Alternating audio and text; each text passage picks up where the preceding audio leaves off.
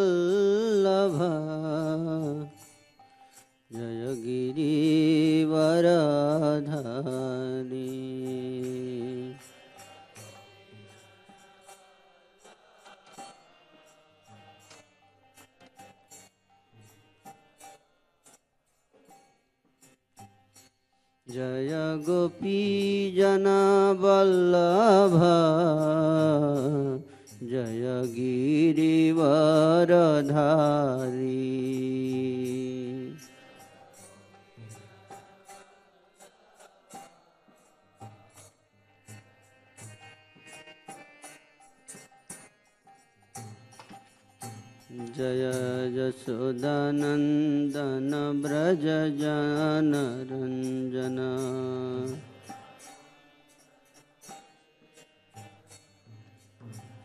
यशोदानन्दन व्रज जानरञ्जन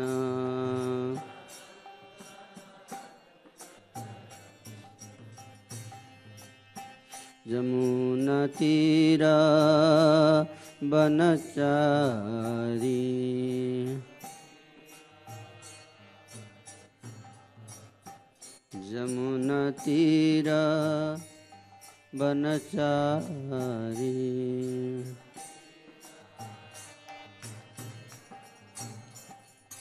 जय राधा माधवा जय कुञ्ज बिहारी।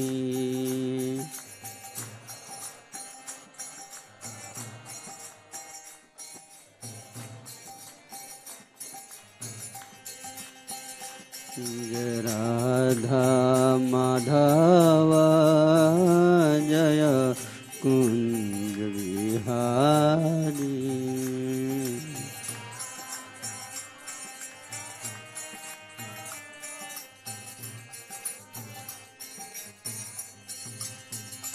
जय गोपी जनवल्लभ जय गिरिवरदारी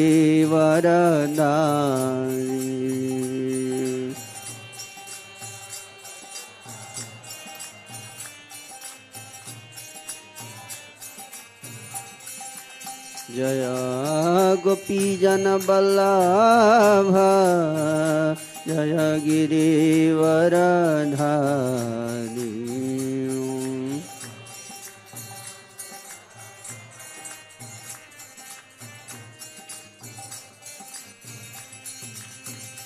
जय जशोदानन्दन व्रज जनरञ्जन जय जशोदानन्दन व्रज जनरञ्जन जय जमुनातिरवनचारी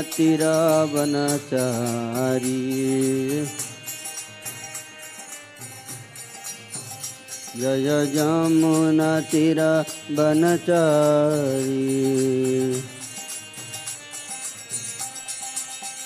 जय राधा माधव जय कुञ्ज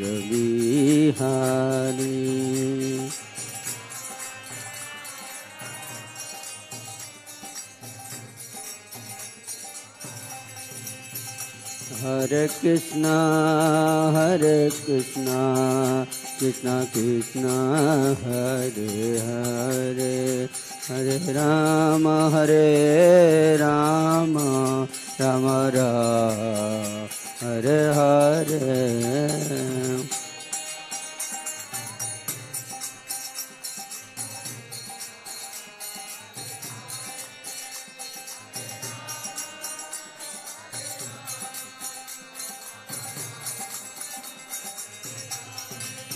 हरे कृष्ण हरे कृष्ण कृष्ण कृष्ण हरे हरे हरे राम हरे राम राम राम हरे हरे।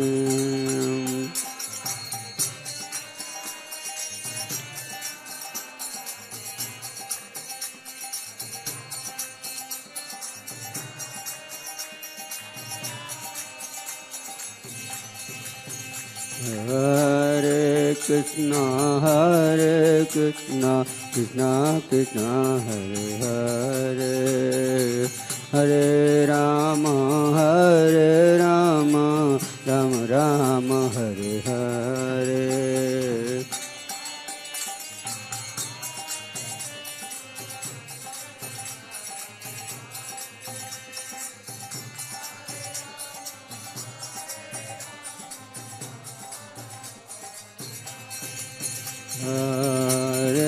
कृष्ण हरे कृष्ण कृष्ण कृष्ण हरे हरे। हरे राम हरे राम राम राम हरे हरे।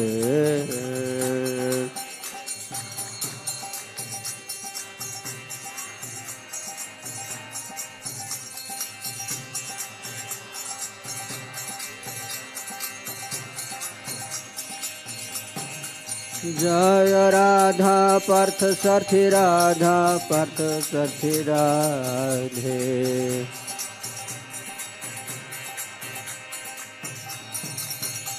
जय सीताराम सीताराम सीताराम जय सीताराम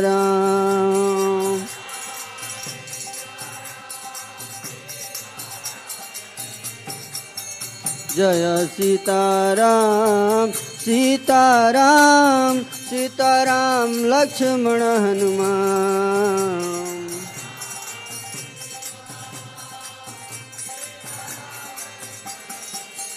जय गौरानिताय गौरानिताय गौरानिताय गौरनिताय।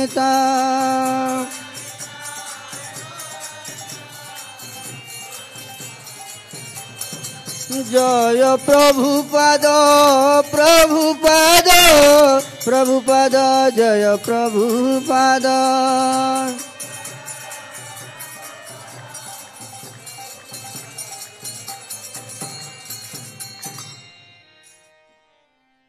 जय ओम विष्णुपाद प्रभंस प्रभुराजकाचार्य स्त्रोत्र श्रीमद भय चरणार भक्ति विदान स्वामी शिल प्रभुपाद की जय। श्री श्री राधा पार्षदी ललिता विशाखा देवी की जय, शशि गौर की जय, सीताराम लक्ष्मण हनुमान जी की जय, संवेद भक्त की जय निताय गौरी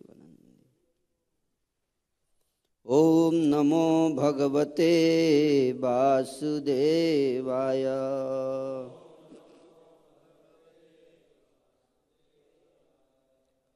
ॐ नमो भगवते वासुदेवाय।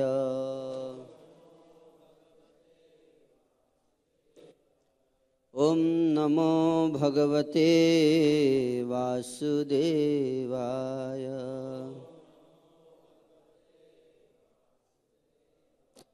आज हम लोग श्रीमद् भागवत के चतुर्थ स्कंद का अट्ठाईसवां अध्याय पढ़ेंगे, श्लोक संख्या चौंतीस। हित्वा गृहान् सुतान् भोगान्। वैदर्भीमदिरेक्षणा अन्वधावत पाण्ड्येशम्। ज्योत्स्न ज्योत्स्नेव रजनीकरम्। हित्वा गृहान् सुतान् भोगान्। वैदर्भी मदिरे अन्वधावत पाण्डेशम् ज्योत्स्ने वारजनीकरम्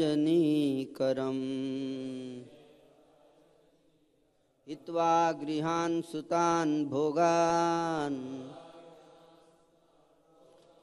वैदर्भीरमदिरे क्षणा अन्वधावत पाण्डेशम् ज्योत्स्नेव रजनीकरम्।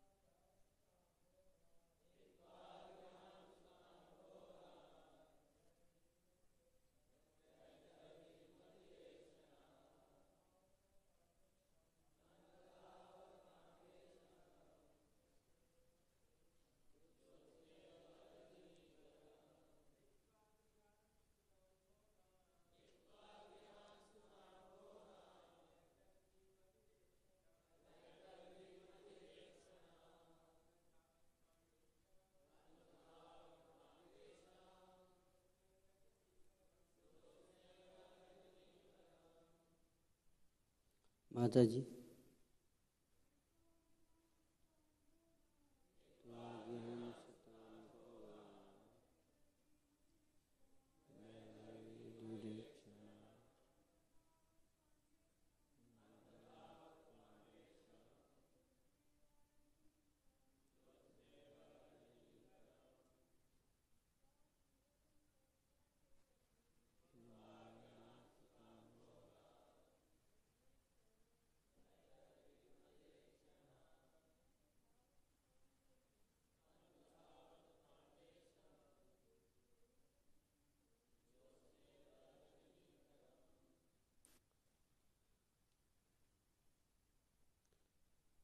तो अनुवाद, शब्दार्थ अनुवाद और तात्पर्य शिल प्रभुपाद जी के द्वारा। शिल प्रभुपाद की जय।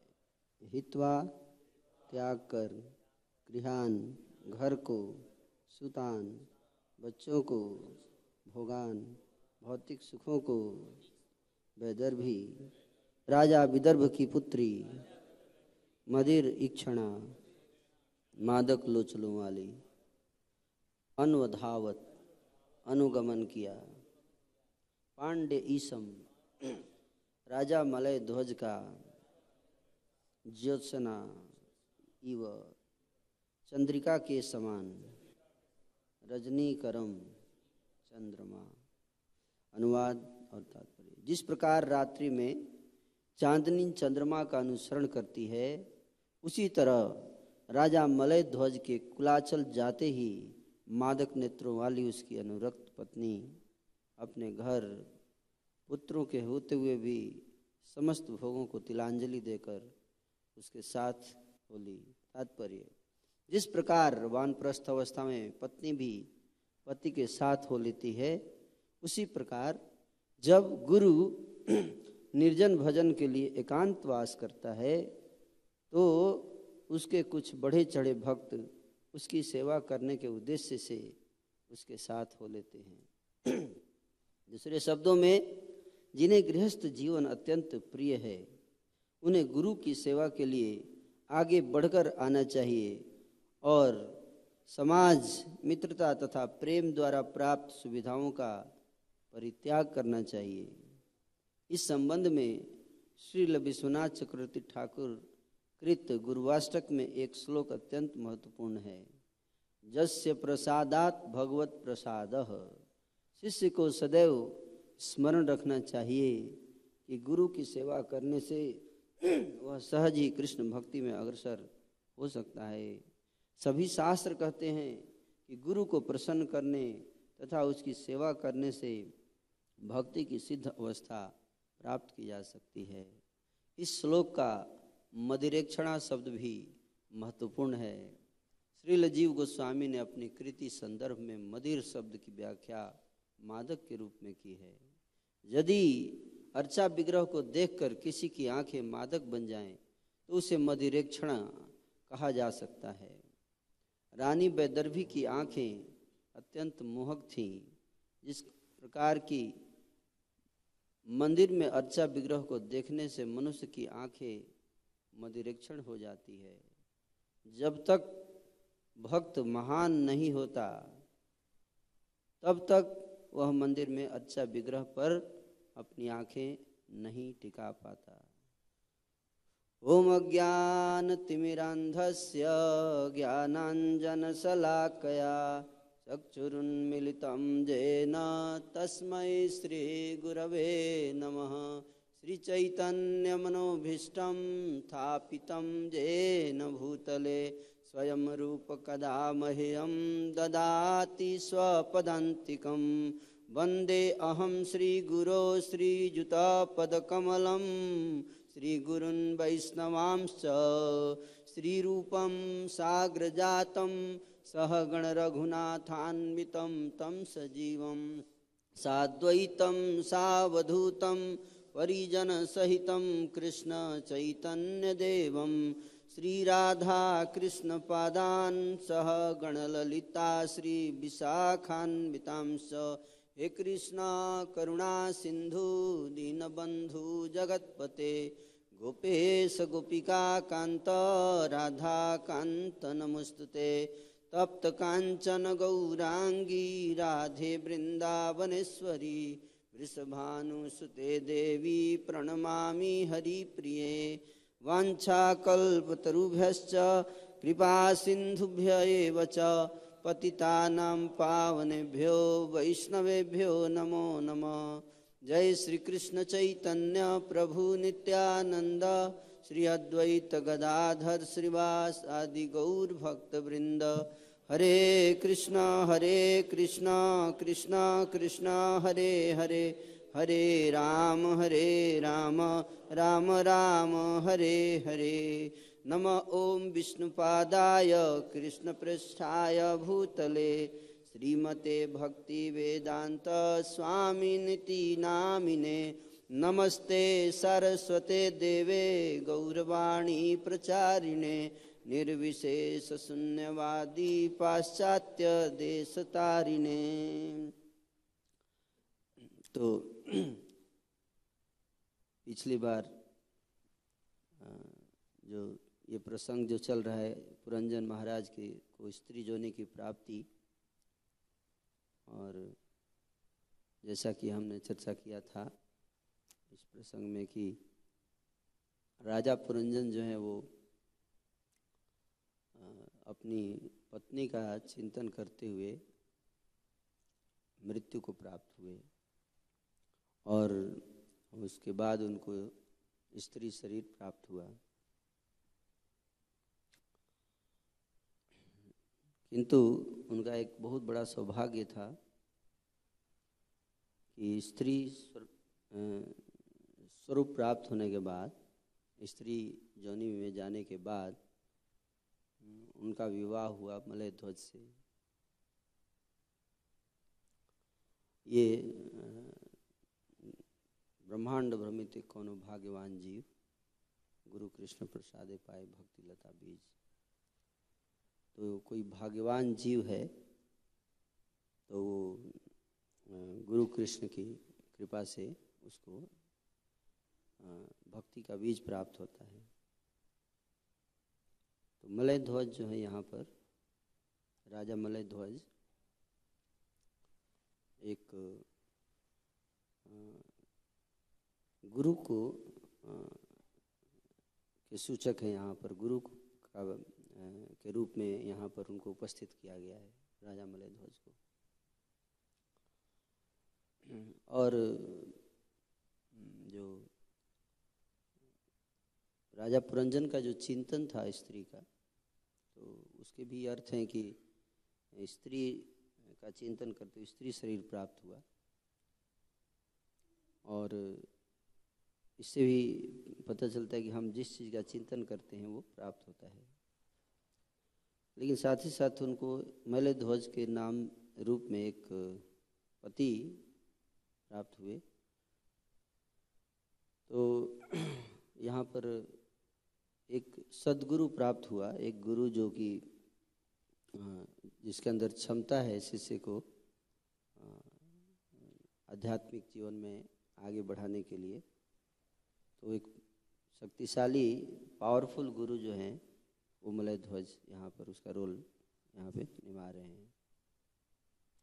इस श्लोक में बताया गया है कि जिस प्रकार रात्रि में चांदनी चंद्रमा का अनुसरण करती है, उसी तरह राजा मलय ध्वज के कुलाचल जाते ही मादक नेत्रों वाली उसकी अनुरक्त पत्नी अपने घर पुत्र के होते हुए भी समस्त भोंगों को तिलांजलि देकर उसके साथ हो ली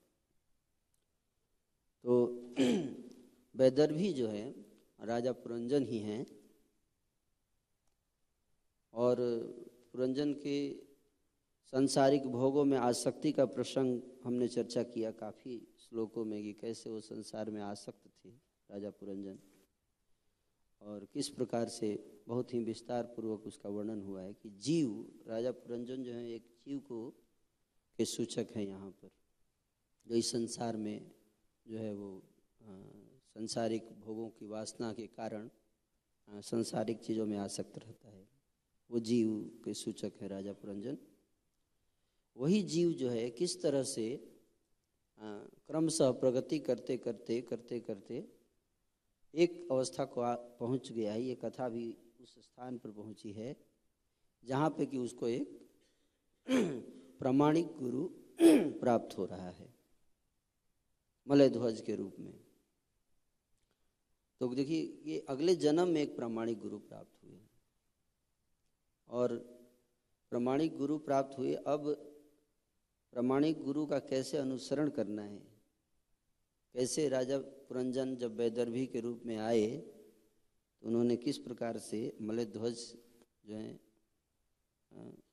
उनकी पत्नी के रूप में आए और मलय ध्वज का किस तरह से अनुसरण किया, उसका वर्णन यहाँ भी बताया जा रहा है कि गुरु और शिष्य के संबंध की यहाँ पर चर्चा हो रही है, जो कि आध्यात्मिक जीवन का एक बहुत बड़ा महत्वपूर्ण सिद्धांत है गुरु और शिष्य का संबंध। तो प्रभुपा जी कहते हैं कि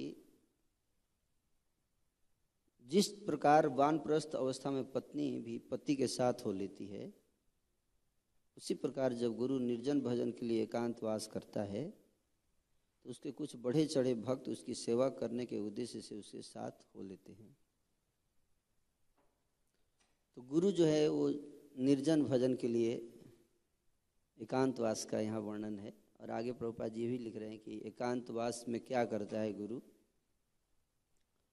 गुरु एकांतवास में भजन करता है, कृष्ण का स्मरण करता है।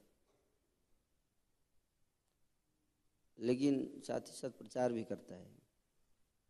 प्रचार किस सेंस में करता है? भजन से जो उसके रियलाइजेशंस होते हैं, उसको किताब में लिखता है।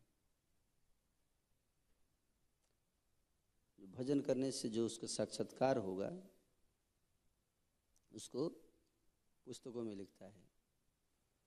ताकि आने वाली पीढ़ियाँ जो हैं वो भी ये समझ सकें कि भजन के समय, भजन का कितना महत्व है और भजन के समय जो रियलाइजेशंस होते हैं, वो किस प्रकार के रियलाइजेशंस होते हैं। तो वो भी प्रचार है। भौतिक संसार में निर्जन भजन भी प्रचार है। इसको समझना चाहिए। कि निर्जन भजन भी एक प्रचार का ही अंग है। कैसे? कुछ लोगों को आचरण से शिक्षा देना पड़ता है कि कैसे निर्जन भजन करना चाहिए। कैसे कुछ लोग आचरण से प्रचार करते हैं, लेकिन प्रचार का लक्ष्य क्या है? प्रकार, प्रचार का लक्ष्य है कि जीव जो है वो माँ में कम शरणम ब्रज, और जीव जो है कृष्ण के प्रति शुद्ध प्रेमा भक्ति प्रकट करे। तो जब शुद्ध प्रेम भक्ति प्रकट हो जाता है तो क्या, किस प्रकार का आचरण होता है जीव के अंदर? किस प्रकार व्यवहार करता है? किस प्रकार वो कृष्ण के ही विचारों में दिन रात हाँ उसमें उसका मन लगा रहता है? उसी में जो है वो कृष्ण की सेवा में, कृष्ण के लिए कार्य करने में, कृष्ण के लिए का चिंतन करने में जो आनंद आता है तो वो भी एक सेवा है, वो उच्च कोटि की सेवा है, जो कि जैसे जैसे भक्ति में व्यक्ति आगे बढ़ेगा तो वो उस सेवा को प्राप्त करता है। तो हमारे आचार्य जो इस संसार में आते हैं, इस संसार में आकर कोई आचार्य जो है कृष्ण प्रेम का आस्वादन क्या करेगा? क्योंकि कृष्ण भक्ति जो है, कृष्ण भक्ति जो है, उसका आस्वादन करने के लिए श्री चैतन्य महाप्रभु आए। तो आचार्य जो आते हैं, वो अपने आचरण से जो है, शुद्ध प्रेमा भक्ति, निर्जन भजन करते समय भी प्रचार करते हैं। कि देखो कैसे निर्जन भजन करना चाहिए। किस प्रकार से अगर निर्जन भजन करना है तो इस प्रकार से निर्जन भजन करो। कृष्ण का इस प्रकार से एक निष्ठ होकर चिंतन करो। ये शिक्षा देते हैं अपने आचरण से। तो हमें कई बार हम जब इस बात को नहीं समझ पाते हैं तो हम ये सोचते हैं कि ये जो है भजन आनंदी हैं, ये गोष्ठ आनंदी हैं, ये दो दल है, दोनों में लड़ाई है। और फिर कुछ भक्त ऐसा सोचते हैं कि मैं भजनानंदी हूँ, और मैं, मेरा स्वभाव भजनानंदी, और मैं भजन करूँगा, मैं इस दल को फॉलो करूँगा। और कुछ लोग सोचते हैं कि नहीं, हम गोष्ठानंदी हैं, हम प्रचार करेंगे, हमारा दल अलग है। तो ये दो दल नहीं हैं, बल्कि दोनों एक दूसरे से बहुत ही जुड़े हुए हैं और उसको हमें गहराई से समझना चाहिए। निर्जन भजन जो है, उसके बारे में शिला भक्ति विनोद ठाकुर कहते हैं कि शिला भक्ति सिद्धांत सरस्वती ठाकुर भी इस पे उन्होंने लिखा है कि दुष्ट मन तुम्हें किसर वैष्णव प्रतिष्ठा तरे निर्जन घरे तो हरि नाम केवल कई तव अपने मन को दुष्ट कह रहे हैं। दुष्ट क्यों कह रहे हैं? कह रहे कि तुम निर्जन भजन करना चाह रहे हो। तो मन के अंदर इच्छा आया उनके, भक्ति सिद्धांत ठाकुर के, ऐसा प्रतीत हो रहा है इस इस गीत से कि उनके मन में ये इच्छा आया कि मैं निर्जन भजन करूँगा। हालाँकि उनके मन की इच्छा नहीं है ये, क्योंकि उन्होंने तो निर्जन भजन किया है काफ़ी। तो एक साधक को, वो साधक की बातों को प्रकट कर रहे हैं जो निर्जन भजन करने की इच्छा करता है, जिसका मन। तो उसको अपने मन से कैसे डील करना चाहिए, क्या समझाना चाहिए फिलॉसफी अपने मन को, वो इस गीत में बता रहे हैं। कहते हैं कि दुष्ट मन सबसे पहले तो तुरंत उसको बोलना है। जैसे मन जैसे बोलता है, निर्जन भजन करना है तो सबसे पहले तुरंत उसको बोलना है, दुष्ट मन। यहाँ से शुरुआत करना चाहिए उसको। है ना? जैसे मन बोला कि, प्रभु, चलो भजन करते निर्जन। जैसे बोला तो तुरंत जो पहला जो विशेषण यूज़ करना है उस मन के लिए दुष्ट। दुष्ट मन। तो तुरंत वो दुष्ट हो गया मन, अगर वो करना चाहता है निर्जन भजन। हो गया दुष्ट मन। हम्म? तो दुष्ट क्यों कह रहे हैं? निर्जन भजन अगर करना है तो, तो अच्छी बात है। ये लक्ष्य है। ये तो गोल है, है? तो फिर उसको दुष्ट क्यों कहा जा रहा है? कहते हैं कि दुष्ट मन तुम किसे रे वैष्णव? किस प्रकार के तुम वैष्णव हो? क्यों? क्योंकि वैष्णव कई प्रकार के होते हैं। वैष्णव कई प्रकार के होते हैं। कनिष्ठ अधिकारी, उत्तम अधिकारी और मध्यम अधिकारी। और तीन प्रकार के भक्त भी होते हैं उसी तरह से, कनिष्ठ भक्त, मध्यम भक्त और उत्तम भक्त। तो भक्त तीन प्रकार के और अधिकारी, तीनों में अंतर होता है। ना? एक कहते भक्त और एक कहते अधिकारी। जैसे कहते उत्तम अधिकारी और उत्तम भक्त तो दोनों में अंतर है। है ना? कैसे? जैसे कि कहते हैं कि हम कि ये इंजीनियर हैं और एक कहते हैं इंजीनियरिंग में एडमिशन हुआ है तो दोनों में अंतर है। है ना? तो उत्तम अधिकारी का अर्थ है कि इसको अधिकार प्राप्त हुआ है उत्तम भक्ति का अभ्यास करने का। लेकिन अभी उत्तम भक्त बना नहीं है। उसको कहते उत्तम अधिकारी। तो आ, अब जैसे कि इंजीनियरिंग कॉलेज में एडमिशन हुआ है इंट्रेंस एग्ज़ाम पास किया है लेकिन अभी इंजीनियर बना नहीं है। अब उसको इंजीनियरिंग की पढ़ाई का एक अधिकार, एक योग्यता प्राप्त हुआ है। अब वो एडमिशन लेगा, पढ़ेगा और जब पास कर जाएगा, तब वो इंजीनियर कहा जाएगा। लेकिन जब पूछा जाएगा, आप क्या पढ़ रहे हैं? तो मैं इंजीनियरिंग की पढ़ाई कर रहा हूँ।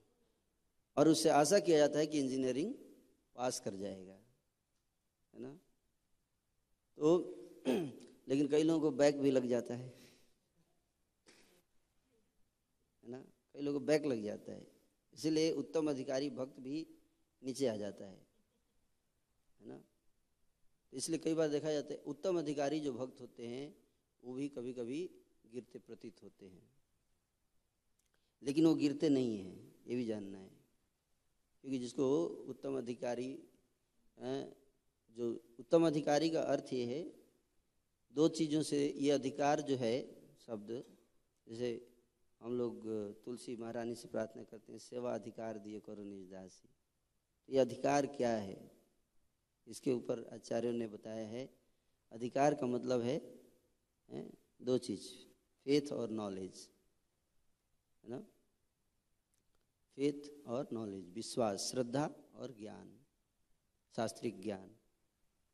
जैसे कि कनिष्ठ अधिकारी के बारे में बताया गया है कि कनिष्ठ अधिकारी का अर्थ यह है कि जिसको न तो श्रद्धा है और न ही शास्त्र का ज्ञान। उसकी श्रद्धा है, लेकिन वो श्रद्धा जो है बहुत ही मज़बूत श्रद्धा नहीं है है ना? और शास्त्र का ज्ञान भी मज़बूत नहीं है, थोड़ा बहुत है, लेकिन उतना मज़बूत नहीं है। मध्यम अधिकारी, जो मध्यम भक्ति को पालन करने का, जिसको अधिकार मिलता है कि आज से आप मध्यम भक्ति को अभ्यास करेंगे। हम्म? तो कहते हैं माध्यमिक विद्यालय में आपका एडमिशन हो गया। प्राइमरी स्कूल में आपका एडमिशन हो गया, है ना? तो प्राइमरी स्कूल मतलब पहले से पाँचवीं क्लास तक। ठीक है माध्यमिक स्कूल हो गया। फिर उच्च विद्यालय में चले गए। उसी तरह से ये। तो मध्यम अधिकारी जो है उसका जो किसको कहते हैं? कि जो जिसको श्रद्धा विश्वास अटल हो गया जिसका। अटल विश्वास। हम्म, वो उसका जो विश्वास है वो हिला नहीं सकता कोई। कैसे? अनर्थ निवृत्ति से। अनर्थों का निवृत्ति जब हो जाता है भक्ति की विधि का पालन करने से है? जैसे दवाई खाने से जब रोग ठीक हो जाता है तो स्वाभाविक रूप से दवाई पे विश्वास हो जाता है और डॉक्टर पे भी विश्वास हो जाता है। लेकिन उससे ये पता नहीं चलता कि दवाई बनती कैसी है। ये दवाई बनती कैसे है, ये पता नहीं है, लेकिन इतना विश्वास हो गया है कि जिस कंपनी में दवाई बनाया, वो भी सही है। जिस डॉक्टर ने दवाई रेफर किया, वो डॉक्टर भी पक्का है, इतना विश्वास हो जाता है। लेकिन ये नहीं पता था कि डॉक्टर बना कैसे जाए दवाई बनाई कैसे जाए ये नहीं। उसका वैज्ञानिक समझ जो है उसको विकसित नहीं होता है। अब एक तो है कि रोग उसके बाद फिर और आगे जब जाता है भक्त तो उसको उत्तम अधिकारी जो होता है उसको हाँ, उत्तम अधिकारी का अर्थ ये है कि उत्तम भक्ति का अभ्यास करने का उसको एडमिशन मिलता है। ये बहुत सोच समझने वाली बात है। इसको ध्यान से समझना चाहिए। हाँ? तो उत्तम अधिक भक्ति, उत्तमा भक्ति अभ्यास करने का अधिकार किसको है? तो बताते हैं कि जो व्यक्ति शास्त्रों में निपुण है शास्त्रों के आदेशों को जो जानता है, अच्छे से समझता है एक एक चीज़ जानता है किस प्रकार से भक्ति करनी उसको कोई डाउट नहीं है, कोई कंफ्यूजन नहीं है, और बड़ी ही सिस्टमेटिकली शास्त्रों के निष्कर्ष को प्रेजेंट कर सकता है। किस स्टेज में क्या करना है, इस, इसके बाद क्या होता है, इसके बाद क्या होता है, बड़े सिस्टमेटिकली उसको पता है, प्रेम भक्ति की अवस्था तक प्राप्त करने के जो जो स्टेप्स हैं। उनको जानता है और शास्त्रों के निष्कर्ष को जानता है कैसे भक्ति करना है। साध्य साधन तत्व विभ्रम उसको नहीं है। लक्ष्य क्या है? कैसे प्राप्त करना है उसको? उसकी विधि बहुत ही स्पष्ट उसको समझ हो जाती है। तब उसको उत्तम भक्ति अभ्यास करने का प्रयास करना चाहिए। कर भी नहीं पाएगा। इसलिए भक्ति की जो अंतिम अवस्थाएँ हैं, उसको प्राप्त करने के लिए शास्त्रों का ज्ञान जो है, सही तरीके से होना बहुत आवश्यक है। चाहे हम उसको शास्त्र पढ़ के प्राप्त करें, या एक अगर हम पढ़े लिखे नहीं हैं तो एक जो परिपक्व गुरु है, उसके मार्गदर्शन में बैठकर सुने उससे। लेकिन ये नहीं कहा जा सकता कि मैं अनपढ़ हूँ तो मेरे को शास्त्र का ज्ञान कर, प्राप्त करने की आवश्यकता नहीं है। कम से कम प्रयास किया जाए। एक परिपक्व जो गुरु है मार्गदर्शक है उसके सानिध्य में उस जानने का प्रयास किया जाए कि मैं आगे कैसे कैसे बढ़ूं यहाँ से। तो ये जो है इसलिए शास्त्र के अनुसार भक्ति शास्त्रों के ज्ञान के अनुसार भक्ति? श्रुति स्मृति पुराणादि पंचरात्रिक विधि बिना एकांतिक हरेर भक्ते उत्पाते व कल्पते। अगर शास्त्रों के ज्ञान के आधार पर अगर भक्ति नहीं की जाएगी, विशेष तौर से उत्तमा भक्ति। उत्तमा भक्ति जो है, अगर शास्त्र के आधार पर नहीं किया जाएगा तो समाज में उत्पात आएगा। इसलिए कई उत्पात देखे जा रहे हैं। तो उस उत्पात से बचने के लिए, इसलिए निर्जन भजन भी जो है एक उत्पात होगा। उत्पात होगा अगर शास्त्र के तरीके से नहीं किया जाए तो। भक्ति विनोद ठाकुर वर्णन करते हैं कि निर्जन भजन करने का अधिकार किसको है?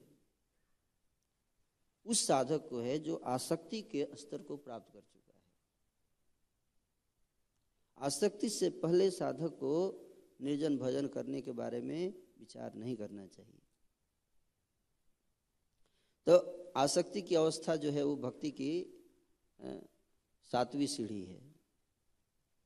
श्रद्धा, साधु संग, भजन क्रिया, अनर्थ निवृत्ति, निष्ठा, रुचि, आसक्ति, भाव और प्रेम।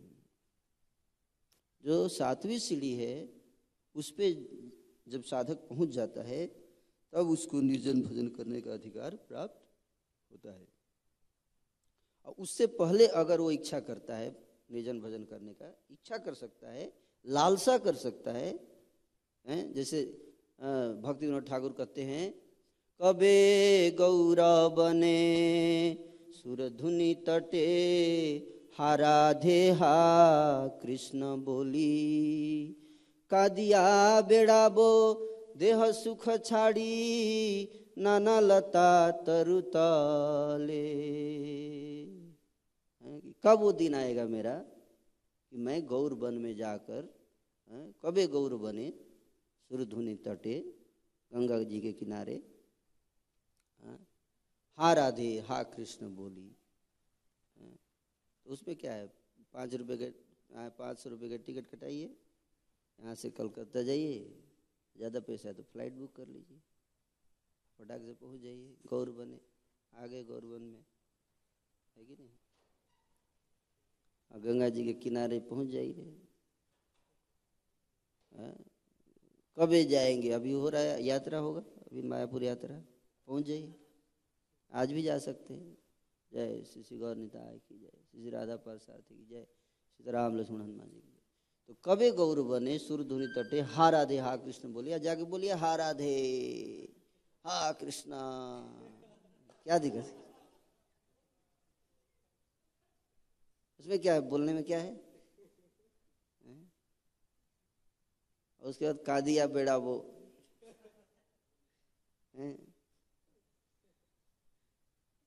थोड़ा आँसू गिर जाएगा? देह सुख छाड़ी ये थोड़ा मुश्किल है। ये मुश्किल होगा ये जैसे ही मच्छर काटेंगे मायापुर भागेंगे। देह सुख छाड़ी है? नाना लता तरु तले लता तरु तले तो होगा नहीं क्योंकि गेस्ट हाउस में नहीं होगा तो तुम, है कि नहीं? इसलिए लोग अगर परिक्रमा में भी जाते हैं तो आप देखिए, फटाक से वापस आ जाते हैं गेस्ट हाउस में। है कि नहीं? तो क्यों? क्योंकि उस स्टेज को प्राप्त नहीं किए हैं? तो निर्जन भजन जो है, उसकी योग्यता क्या है, इसको समझना चाहिए। कई लोग यहाँ से वृंदावन चले, हम वृंदावन में रहेंगे। वृंदावन में रहेंगे, वृंदावन को दिल्ली बना देंगे। क्या फ़ायदा हुआ? दिल्ली से वृंदावन जाते, वन में जाएँगे ना कि वृंदा नगर में जाएँगे। तो वन में गए और वन को है जो वहाँ पे एकदम मॉल खोल दिए। वन में अगर मॉल खुल गया तो फिर वो वन रहा कहाँ? है कि नहीं? वहाँ पे एसी लग गया, हर चीज़ हो गया तो कहाँ रहा वन? वन का अर्थ है तपस्या। है कि नहीं?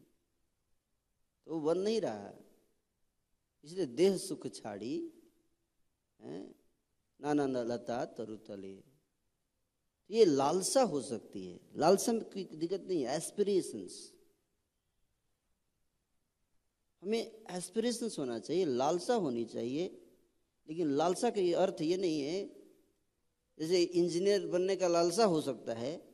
लेकिन नहीं कि कल ही इंजीनियरिंग कॉलेज में घुस गए, बोले, मैं भी पढ़ूँगा क्लास में. उसका प्रोसेस है एडमिशन प्रोसेस है। पहले पढ़ाई करो, पहले बीटेक पहले ग्रेजुएशन करो, या ट्वेल्थ करो, उसके बाद इंट्रेंस एग्ज़ाम दो, उसके बाद पास हो गए, तब तो एंट्री मिलेगी। सेवा अधिकार दिए करो निज दासी। तो नहीं जंप कर गए, घुस गए कॉलेज में सीधे, जाके क्लास में बैठ गए। सर, पढ़ाइए। नहीं, ये विधि नहीं है।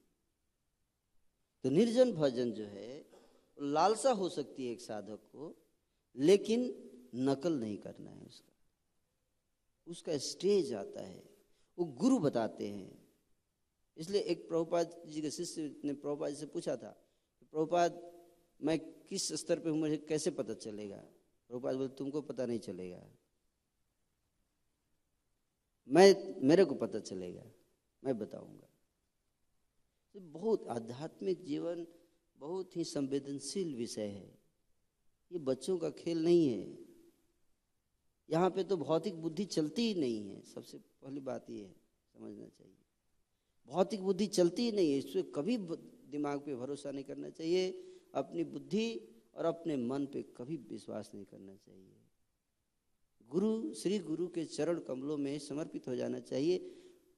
भले हो सकता है कई जन्म लग जाए, कोई दिक्कत नहीं है, लेकिन कम से कम ये गारंटी रहेगी कि श्री गुरु हमें सही जगह लेके चले जाएँगे एक ना एक दिन।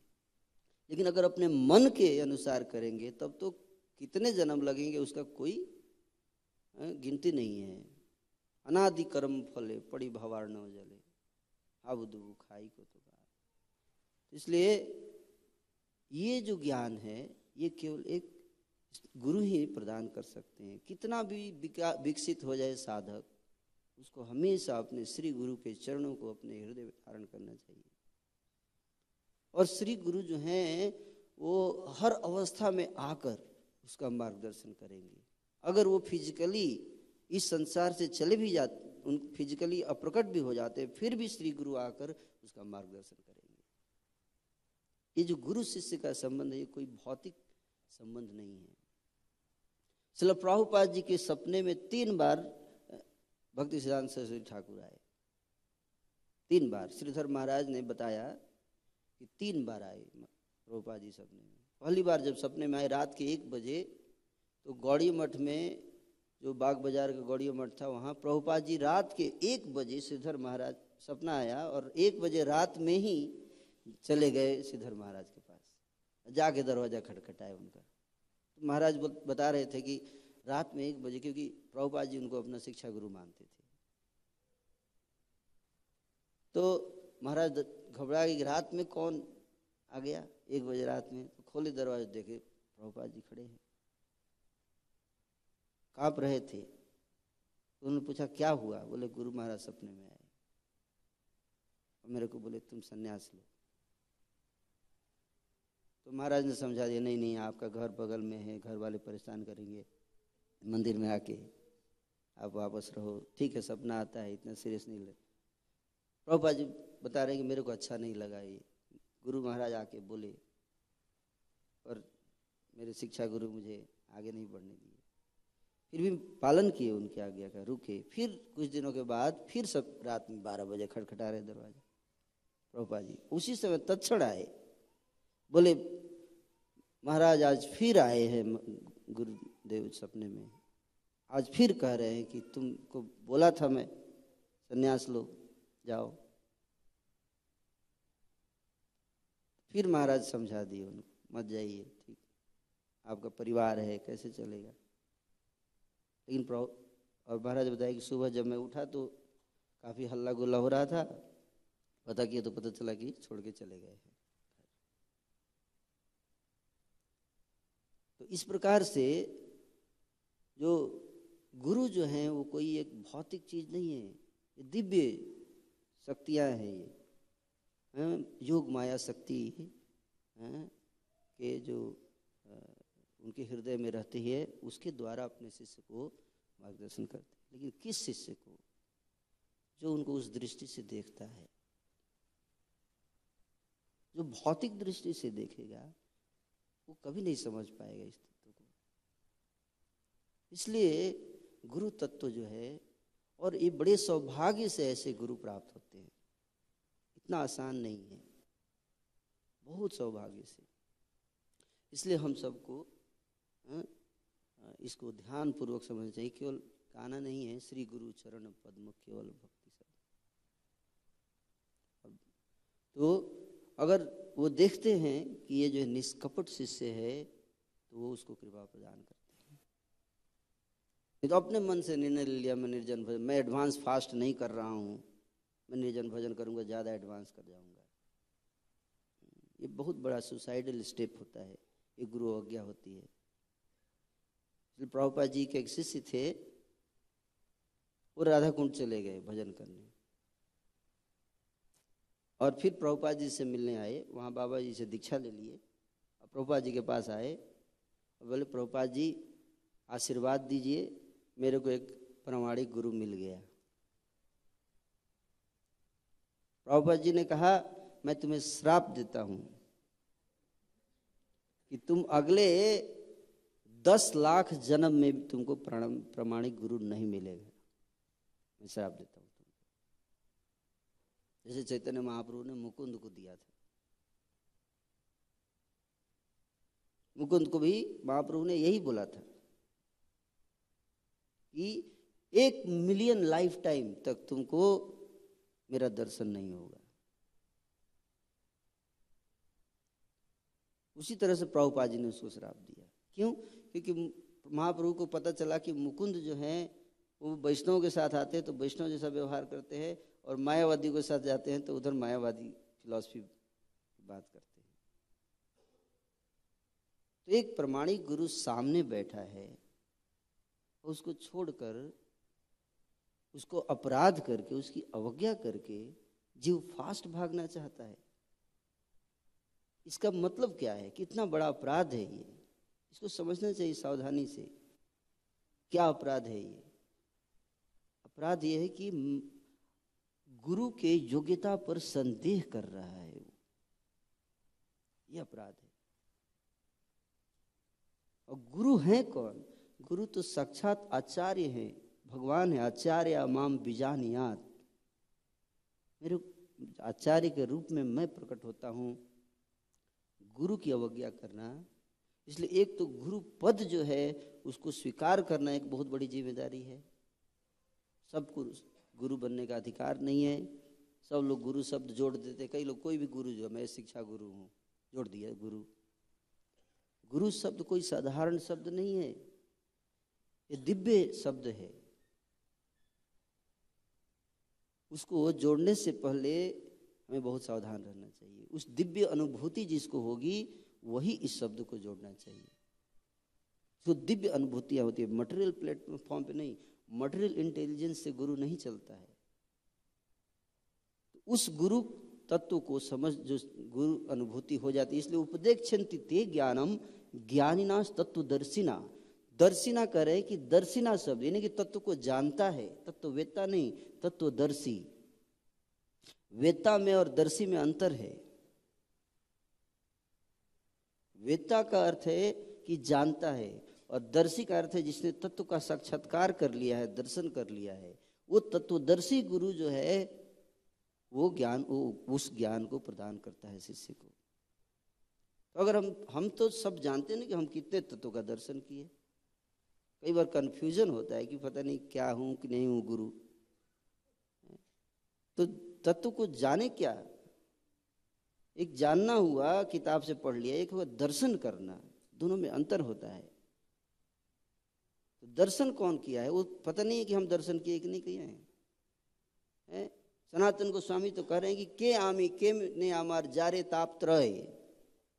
चैतन्य महाप्रभु के पास गए और बोले कि कौन हूँ मैं? मुझे पता नहीं। हम तो सेमिनार लेते हैं, हुए माई। लेकिन हमें भी नहीं पता है, हुए माई। है कि नहीं? बताइए, क्या स्वरूप है आपका? गोलोक में? क्या हुआ माई?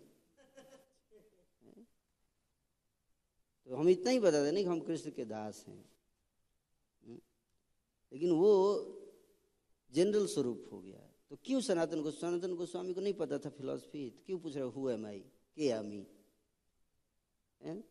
तो मैं, महाप्रभु क्या साइंस ऑफ़ सोल सेमिनार दिए उनको?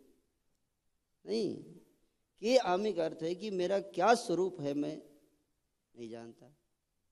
मुझे प्रकृति के तीन क्लेश क्यों तपा रहे हैं? तो क्या प्रकृति के तीन क्लेश से हम मुक्त हुए हैं? हमें पता नहीं। इसमें क्या मुश्किल है जानना? लेकिन जो जीव अपने को चीटिंग प्रोपेंसिटी धोखे में रखना चाहता है, उसको नहीं समझ में आएगा। वो धोखा देगा। चीटर्स एंड चीटेड तो इससे हमें सावधान रहना चाहिए। ग्रैब ज़बरदस्ती नहीं पकड़ना चाहिए गुरु के पोजीशन को।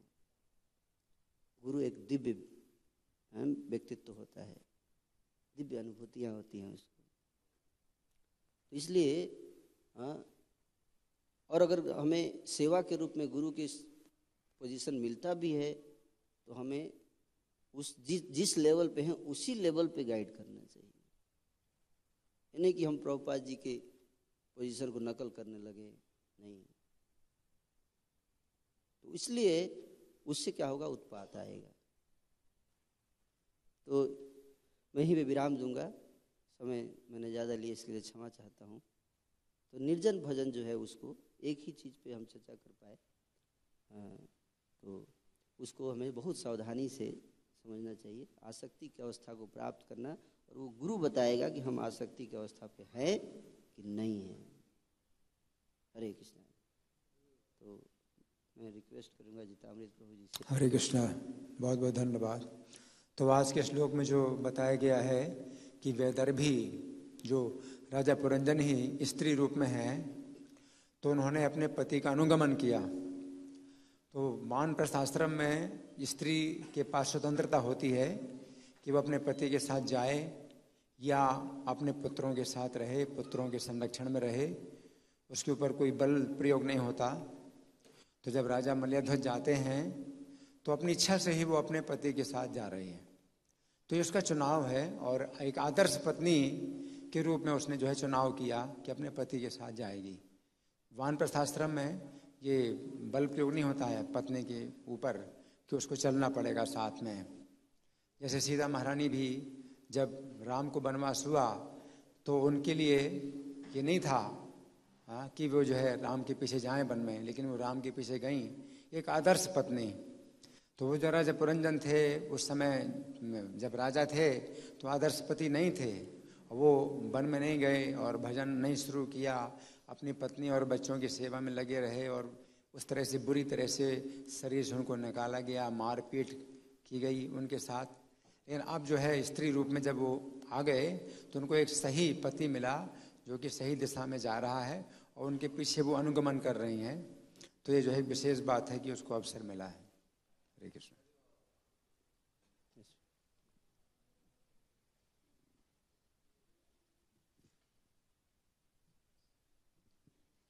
हरे कृष्णा सुंदर गोपाल प्रभु जी बहुत बढ़िया। जैसे हमेशा आपका प्रवचन सुंदर ही होता है। थैंक यू लेकिन एक बात आपने जो बोली कि भौतिक बुद्धि तो छोड़नी पड़ेगी हमें है ना? बहुत अच्छी भौतिक बुद्धि पे भरोसा। हाँ। भरोसा भोरा- भौतिक बुद्धि पे भरोसा छोड़ना पड़ेगा। बहुत अच्छी बात बोली। लेकिन आपका जो मैं देखता हूँ बैकग्राउंड आप तो आईआईटी ग्रेजुएट हैं गोल्ड मेडलिस्ट हैं तो भौतिक बुद्धि से पूर्ण है। तो कैसे छोड़ दिया आपने भौतिक बुद्धि? कुछ थोड़ा सा प्रकाश डालो। भौतिक बुद्धि छोड़ नहीं पाया हूँ। प्रयास कर रहा हूँ। प्रयास कर रहा हूँ। शास्त्र पढ़ने से धीरे धीरे रियलाइजेशन होता है। गुरु की कृपा से। थोड़ी डांट पड़ती है। डांट पड़ती है तो छूटता है।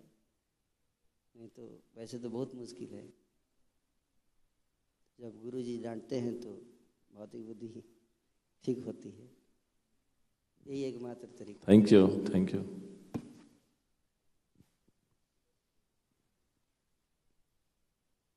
Hare Krishna. Prabhupada की गौर भक्त वृंद की।